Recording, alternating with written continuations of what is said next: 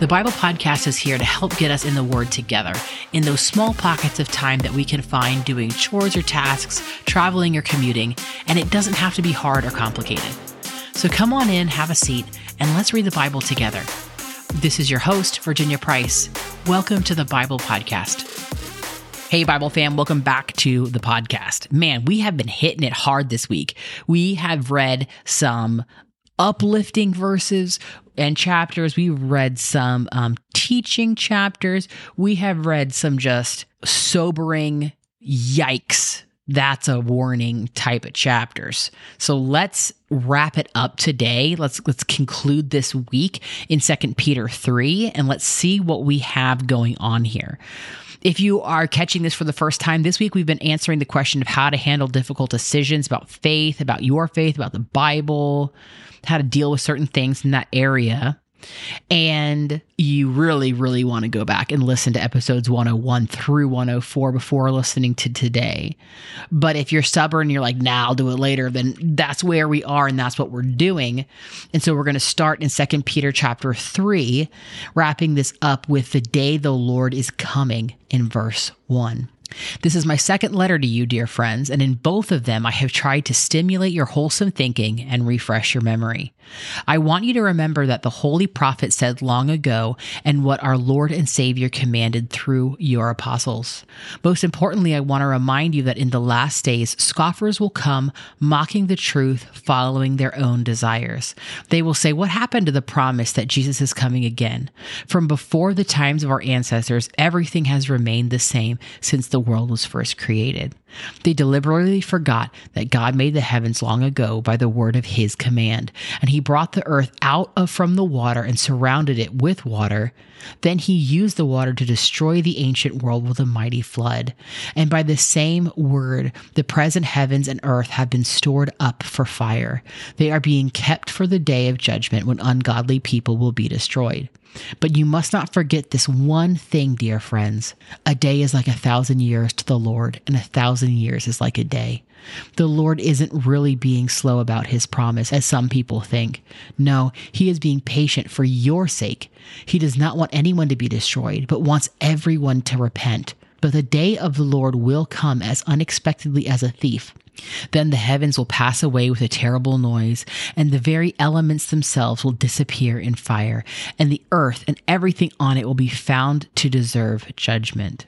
Since everything around us is going to be destroyed like this, what holy and godly lives you should live, looking forward to the day of God and hurrying it along. On that day, he will set the heavens on fire, and the elements will melt away in the flames.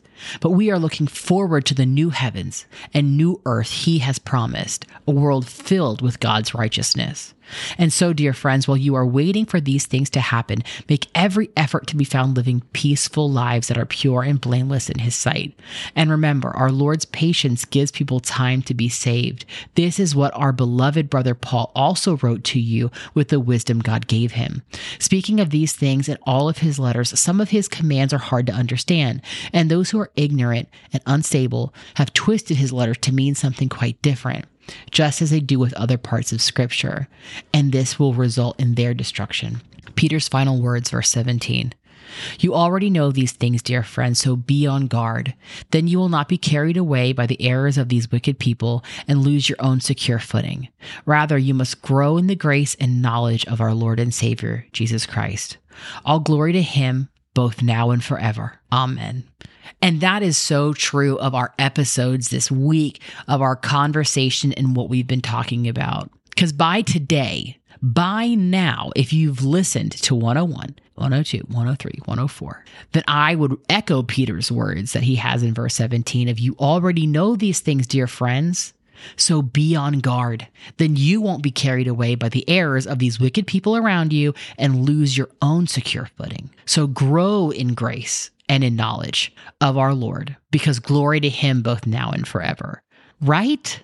I mean, I kind of feel like that's it. Like, that's just it. And if you are like, no, but what do we mean? I mean, we talked about it. We talked about exactly what to do and how to handle it. because there are people out there that talk about the Bible, that read the Bible, right? That they are ignorant, they're unstable, they've twisted the letters in the scriptures to mean something that they don't. And while things might seem far off, if you have a decision and you're like, man, I wish this would have happened just first, it would make my decision easier.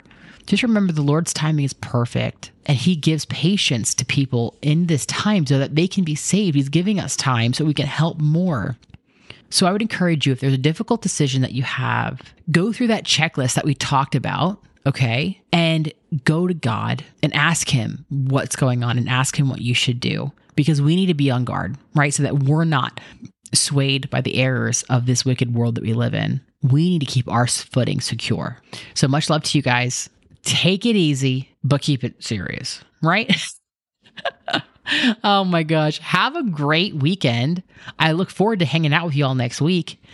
We're coming at a different question, a different topic. It's going to be not this, hopefully a little bit lighter, but you never know. I hope to see you there. Thank you guys so much for being a part of the Bible Podcast community, about being here in the Bible fam.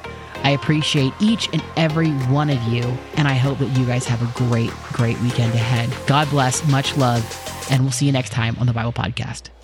Thank you for joining me today. I'm so glad to have you in our audience, and I hope you come over to our Instagram and join our community there at _theBiblePodcast. Our podcast is a ministry production of The Sevenfold. If you'd like to know more about us and what we do, please visit our site at thesevenfold.com. Thanks again for joining me today, and until next time, much love from The Bible Podcast.